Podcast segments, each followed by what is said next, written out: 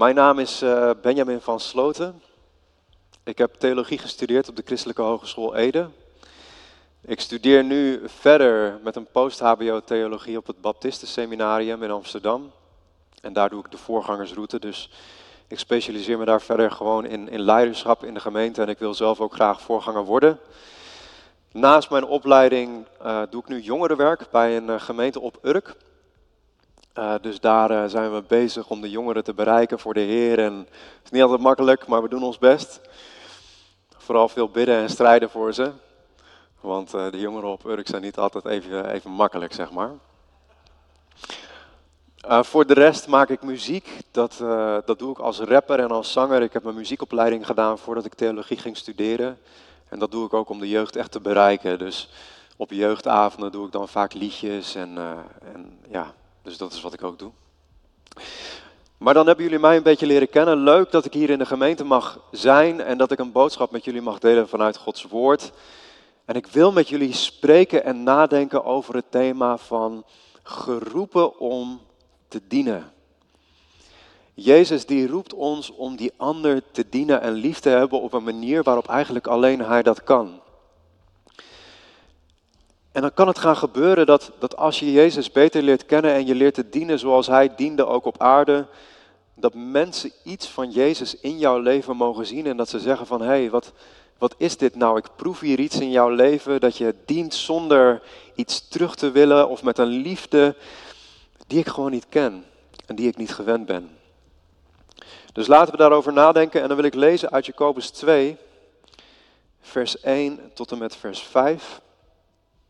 En dan lees ik uit de vertaling van de basisbijbel. En boven dat tekstgedeelte staat dan in mijn Bijbel, voor God zijn alle mensen gelijk. Broeders en zusters, nu jullie geloven in onze Heer Jezus Christus, van Hem is alle hemelse macht en majesteit. Mogen jullie niet de ene mens belangrijker vinden dan de andere? Stel dat er in jullie bijeenkomst een man binnenkomt met een gouden ring aan zijn vinger en dure kleren aan. En tegelijk met hem komt ook een arme man in versleten kleren binnen. Wees dan niet onder de indruk van de rijke man. Je mag hem niet de mooiste plaats geven en tegen de arme man zeggen: Ga jij daar maar staan. Of kom je maar hier op de grond zitten?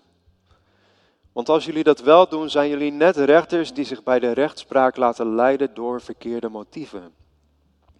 Want vanuit een verkeerde manier van denken maken jullie dan verschil tussen de arme en de rijke man. Luister, lieve broeders en zusters, God heeft de arme mensen uitgekozen om rijk te zijn in het geloof. Ze hebben net zoveel recht op Gods koninkrijk als andere mensen. Want God heeft het koninkrijk beloofd aan iedereen die van hem houdt. Onze God is een dienende God. En hij roept jou en mij juist om die mensen te dienen die zich verloren voelen in deze wereld. En mensen waar het niet goed mee gaat en die de wereld vaak ook niet ziet staan. Die door de meeste van ons overgeslagen worden. Want God kijkt niet naar de buitenkant van een mens, hij kijkt juist naar de binnenkant, naar het hart. Dus als Jezus zijn bediening op de aarde uitvoert in de evangelie, dan zie je ook dat hij anders met mensen omgaat dan hoe de cultuur en de maatschappij om hem heen dat doet. In Marcus 1 lees je erover dat er een Melaatse man bij Jezus komt. En mensen met melaatsheid hadden een huidziekte, waardoor ze nooit bij anderen in de buurt mochten komen. Ze mochten ook niet in de steden komen, omdat er dan gevaar was voor besmetting. En als andere mensen bij ze in de buurt kwamen, dan moesten ze roepen onrein, onrein, zodat die mensen wisten dat ze ziek waren en zich snel weer uit de voeten konden maken. Maar als deze man naar Jezus toekomt, dan strekt hij zijn hand uit en hij raakt hem aan. Wat een Jood van die tijd normaal gesproken nooit zou doen, omdat een Melaatse onrein was. En Jezus geneest hem. Je ziet ook andere voorbeelden van hoe anders Jezus met mensen omgaat. In Johannes 4 gaat hij het contact aan met een Samaritaanse vrouw en deze vrouw heeft het moeilijk in haar leven. Ze heeft vijf verschillende keren overspel gepleegd en Waarschijnlijk is het daardoor in haar gemeenschap bekend komen te staan als een zondares. Maar Jezus wil haar dienen. En hij laat haar weten dat God zoiets veel mooiers voor haar heeft. Zoiets veel groters en dat hij de leegte in haar hart wil vullen met zijn Heilige Geest. Waar andere mensen deze vrouw zouden vermijden door de fouten die ze heeft gemaakt, is ze in de ogen van Jezus juist kostbaar. Jezus eet met tollenaars en zondaars en hij geneest blindgeborenen en verlamden die moeten bedelen langs de weg. En hij is met ontferming bewogen juist voor die mensen die er niet bij horen. En dan op een avond, de dag voordat hij gekruisigd wordt, als hij met de discipelen voor de laatste keer de paasmaaltijd viert, staat hij op van de maaltijd en hij legt zijn mantel af en hij knoopt een linnen doek om zijn middel en hij begint dan de voeten te wassen van de discipelen. Een taak die normaal gesproken alleen door de slaven en de slavinnen werd uitgevoerd. En Jezus zegt dan, als ik dit voor jullie doe, als jullie meester en heer, dan moeten jullie dit ook voor elkaar doen. Want ik geef jullie een voorbeeld in wat het betekent om elkaar te dienen. En vanuit al die voorbeelden van Jezus die dient, schrijft Jacobus hier dan ook aan de gemeente met het oog op dienstbaarheid. Hij zegt in vers 1, broeders en zusters, nu jullie geloven in onze Heer Jezus Christus, mogen jullie niet de ene mens belangrijker vinden dan de andere. Want Jezus liet ons zien in zijn leven dat juist voor hem alle mensen gelijk zijn. Nou, Jacobus haalt dan een voorbeeld aan. Hij vertelt over een man in, in rijke kleding die de groep binnenkomt. Iemand naar wie de mensen opkijken. En tegelijkertijd komt daar ook een man in armoedige kleding binnen. Misschien een man die, die sleept met zijn been, die, die misschien wel stinkt en een, wilde baard heeft en er onverzorgd uitziet. En er wordt dan naar hem gekeken. En de eerste neiging die we dan vaak hebben, zegt Jacobus, is om die arme man te ontwijken en die rijke belangrijker te vinden omdat daar een onderscheid wordt gemaakt, ook in de maatschappij. Op de ene wordt neergekeken en de andere wordt belangrijk gevonden in de wereld waarin we leven. Nou, nu blijft armoede in Nederland denk ik vaak verborgen. Je ziet ook niet zo snel dat er een, een man in haveloze kleding de samenkomst binnenkomt. Hopelijk nodigen we die mensen wel uit, natuurlijk. Maar een ding waar wij allemaal wel mee te maken hebben, en waar deze tekst eigenlijk ook heel erg over gaat, zijn de vooroordelen die we meedragen in ons hart over andere mensen. Want in deze tekst gaat het niet alleen om de arme mensen die buiten de boot vallen. Het dieper liggende principe waar Jacobus het hier over heeft, is het principe van gelijkwaardigheid die voor God zo ontzettend belangrijk is in hoe we met elkaar omgaan. Het gaat hier om alle mensen die regelmatig benadeeld worden door de maatschappij als geheel, of in je werkomgeving, of binnenin je familie, of op welke plek dan ook. En vaak zijn het mensen die op een bepaalde manier buiten de boot vallen. Mensen die anders zijn dan de rest. Of mensen die soms vastzitten in hun leven en daar helemaal niets aan kunnen doen. En ook al hebben wij onze vooroordelen dan al klaar, we beoordelen mensen op de buitenkant. Terwijl God juist kijkt naar de binnenkant. Want voor God zijn alle mensen gelijk. En Jacobus zegt dan dat juist deze mensen, deze groep, voor God zo ontzettend belangrijk is. In vers 5, luister lieve broeders en zusters, God heeft de arme mensen uitgekozen om rijk te zijn in het geloof. Ze hebben net zoveel recht op Gods koninkrijk als andere mensen, want God heeft het koninkrijk beloofd aan iedereen die van hem houdt. De context waar Jacobus dan in spreekt is over mensen die van buiten de gemeente binnenkomen. En daarin komt het in deze tekst ook naar voren dat we een opdracht hebben als kerk om juist de mensen te bereiken in de wereld. En dat ze aan ons mogen zien dat we dat onderscheid niet maken wat de wereld wel maakt. Maar wanneer je mensen ongelijk behandelt, krijgen ze dat niet te zien. En ga je als het ware voorbij aan die liefde van God die Hij door jou heen wil geven, juist aan die ander die niet gezien wordt. Want op basis van het evangelie geeft Jezus ons dat gebod. Het liefhebben van die ander, zelfs als je merkt dat je over die ander een vooroordeel hebt in je hart. Jacobus zegt daar iets interessants over, verder in het hoofdstuk, in vers 8 tot en met 10. Hij zegt daar het volgende, wees dus gehoorzaam aan Gods koninklijk bevel dat in de boeken staat. Dat je net zoveel van je medemensen moet houden als van jezelf, want dan doe je wat God wil. Maar als je de ene mens belangrijker vindt dan de andere, ben je ongehoorzaam aan de wet van God en dan zal de wet je veroordelen. En dan zegt Jacobus iets interessants in vers 10. Want als je je aan de hele wet van God houdt, maar één ding van de wet niet doet, ben je net zo schuldig als iemand die zich helemaal niet aan de wet van God houdt. En weet je, dat is nou net de crux, denk ik. We hebben allemaal de wet van God overtreden. En dat maakt ons allemaal gelijk tegenover de Heer. We hebben allemaal genade nodig en de liefde van Jezus en het offer wat Jezus gebracht heeft aan het kruis.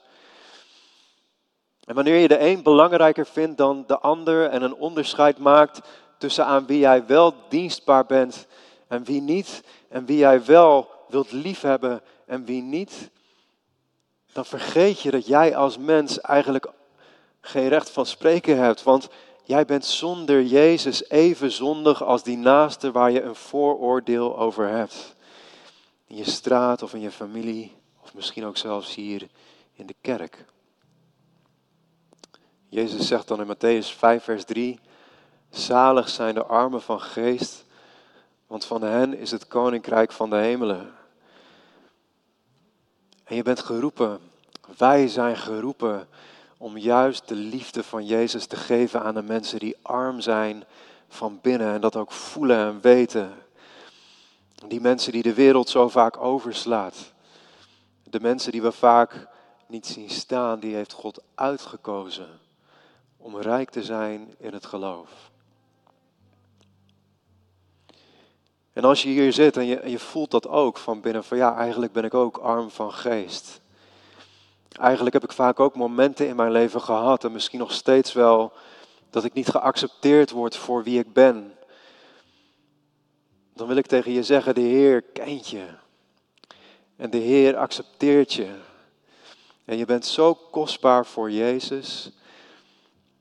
En je mag dat ook leren kennen in de relatie met Hem.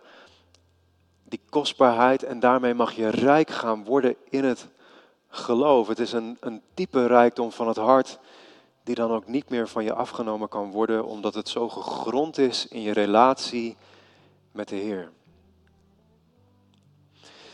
Een tijd geleden was ik in de stad. Ik had een biertje gedronken met een vriend van mij ergens en we liepen door de stad heen. Uh, en we staken een brug over en aan de andere kant van die brug zat er een dakloze man op een stoepje. En terwijl we daar langs liepen, vroeg die man aan ons van jongens, hebben jullie wat geld voor mij?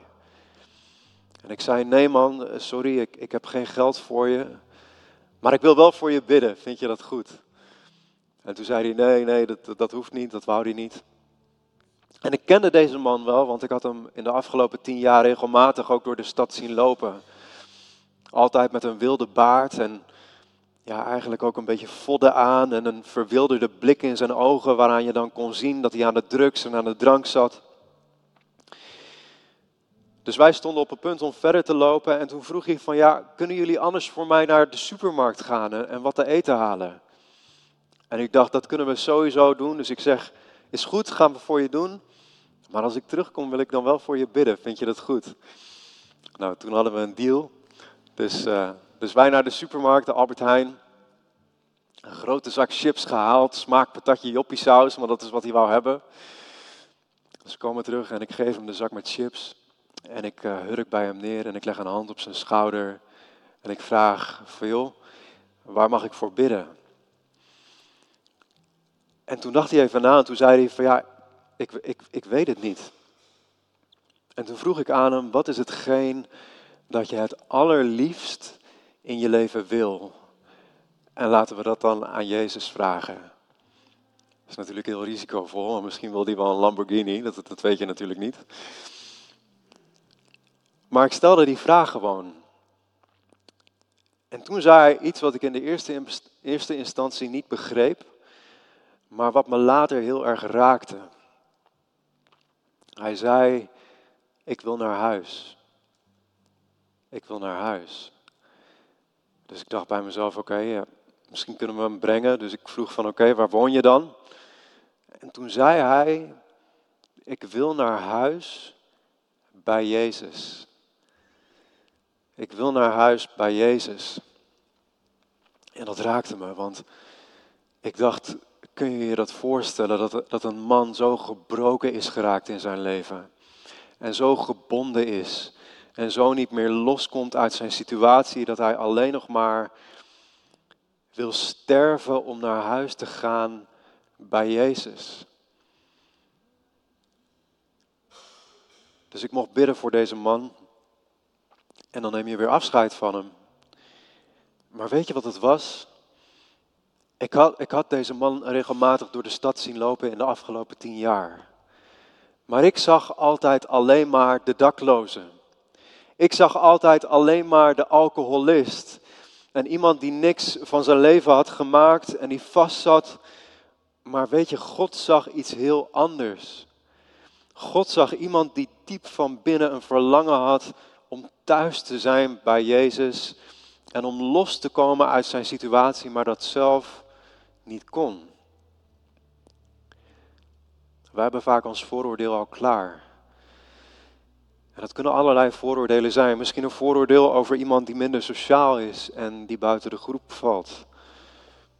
Een vooroordeel over iemand die er anders uitziet dan de rest. Een vooroordeel over iemand die van een bepaalde familie is. Een broertje of zusje of zoon en dochter van die en die. Een vooroordeel over iemand die bepaalde fouten heeft gemaakt in zijn of haar leven en dat misschien nog steeds wel doet. En die daardoor raar wordt aangekeken.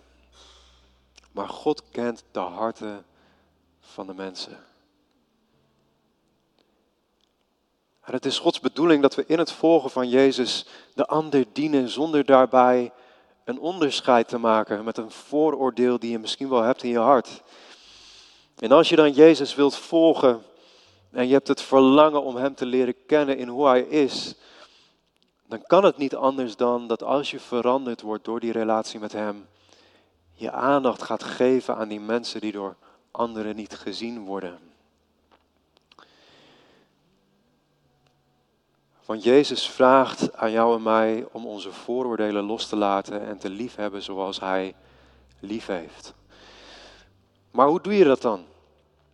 Hoe kun je mensen nou echt dienen? Want als we eerlijk zijn, en dan spreek ik ook voor mezelf vaak, zijn we allereerst ook met ons eigen leven bezig en met wat we zelf nodig hebben.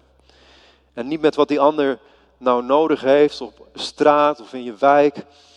En als we ervoor kiezen om iets voor die ander te betekenen, hebben we nou ook niet meteen de neiging om naar diegene toe te gaan waar de rest van de groep of de samenleving strak voorbij loopt. Nou, dan denk ik dat het volgende belangrijk is. Om die ander te kunnen dienen zoals Jezus dat deed, moeten we naar die ander leren kijken zoals Jezus naar diegene kijkt. Vanuit zijn hart. Want ik geloof dat we allemaal een bril op hebben in dit leven. En die bril is gevormd door je opvoeding en door de maatschappij en de cultuur waarin je leeft. Maar Jezus wil die bril als het ware bij je afnemen en vervangen door de bril waarmee Hij naar de wereld kijkt. En waarmee Hij naar mensen kijkt. En dat gebeurt allemaal in die persoonlijke diepe relatie met Hem. Maar ook doordat je steeds weer blijft lezen uit zijn woord. dan kun je die liefde voor die ander beginnen te voelen. En weet je, als je dan die liefde van God voelt, dan is dienen ook helemaal niet meer zo moeilijk. Want dan merk je dat je in Jezus bent en Jezus in jou. En dat Jezus door jou heen werkt naar die ander toe om iets voor die ander te betekenen. Dus ik wil vanochtend dan ook niet tegen je zeggen dat je moet dienen. Of dat dan, dat, dat dan weer eventjes een wet is of zo, die ik weer bij je neerleg. Het is belangrijk en we moeten het ook in de praktijk brengen, maar alles wat in het boek staat, de Bijbel, kun je alleen maar als je verbonden raakt aan het hart van Jezus. Als je groeit in die diepe relatie met Hem. Dus wat gewoon een hele mooie praktijkoefening is en die ik je ook wil meegeven vanochtend, is om gewoon eens in gebed te gaan tot God en aan Hem te vragen van Heer, voor wie wilt u mij nou bewogenheid geven in mijn omgeving? En wie mag ik nou gaan dienen? En misschien kom je er dan wel achter dat God mensen bij je aanstipt die je zelf in de eerste instantie niet zou kiezen. Maar waarover God tot je hart spreekt, omdat Hij juist weet wat er leeft in de binnenkant van die persoon en dat ze het zo hard nodig hebben om Zijn liefde te ontvangen. Voor mij is dat mijn achterbuurvrouw. Die heeft af en toe een computerprobleem en dan ga ik er weer even langs en uh, dan hoop ik dat ik iets kwijt kan van God, maar dat is soms best wel lastig. Voor mij zijn het tieners die vastzitten aan drank en aan drugs en die ik mag begeleiden en waar ik iets voor mag betekenen. Voor jou is misschien heel iemand anders. Mensen die God bij je wil aanwijzen in je omgeving, in je familie, op je werk, in je wijk, in de stad waar Hij je bewogenheid voor geeft. En dan mag je leren te kijken door Zijn ogen om ze te bereiken met Gods liefde. Dus de vraag die ik vanochtend bij je neerleg is, voor wie geeft God jou bewogenheid? Wie mag jij gaan dienen in je leven? En doe dat dan in relatie met de Heer. En in de voorbereiding op deze preek moest ik ook denken aan familieverbanden. En misschien is dat ook een woord dat ik mag meegeven aan iemand in de gemeente vanochtend. Ik werd, ik werd specifiek bepaald bij een man op klompen die een woonkamer binnenkwam. Om misschien in een familieverband weer contact te leggen met iemand waar je al heel lang geen contact meer mee hebt gehad. Of misschien iemand waar de relatie niet goed is en waar bitterheid gekomen is. En dat wil ik gewoon bij jullie neerleggen, maar misschien is dat iets waarmee God tot iemand wil spreken vanochtend. ja, om iets van zijn liefde weer te geven en toch vanuit liefde naar iemand uit te strekken, terwijl de relatie ook moeilijk is. En dan geloof ik dat God je daarin wil gebruiken.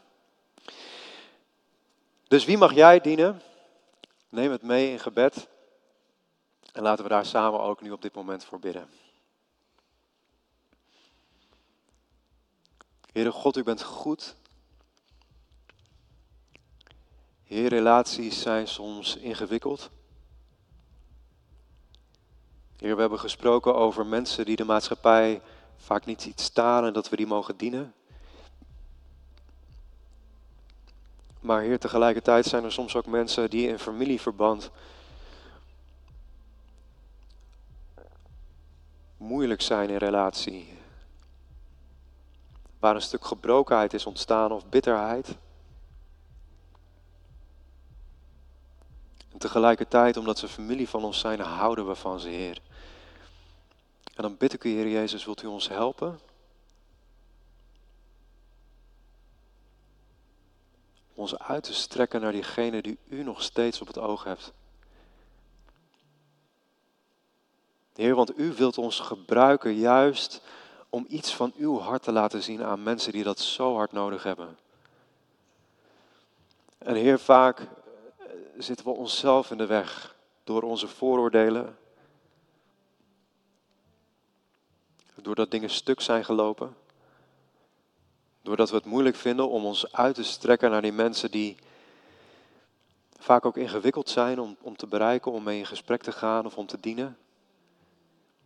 Heer, dan bid ik u, wilt u ons gebruiken ondanks onszelf. Dat we mogen merken dat uw liefde ons hart vult. En dat we vanuit uw liefde mogen uitstrekken naar die ander toe en iets mogen betekenen. Maar dan bid ik u ook, Heer, wilt u ons daarin begeleiden. En ons meenemen, want het is vaak ook lastig, Heer Jezus. Help ons dan om te kijken door uw ogen, Heer. Dat we mensen mogen dienen zoals u ze wilt dienen, Heer. In Jezus' naam. Amen.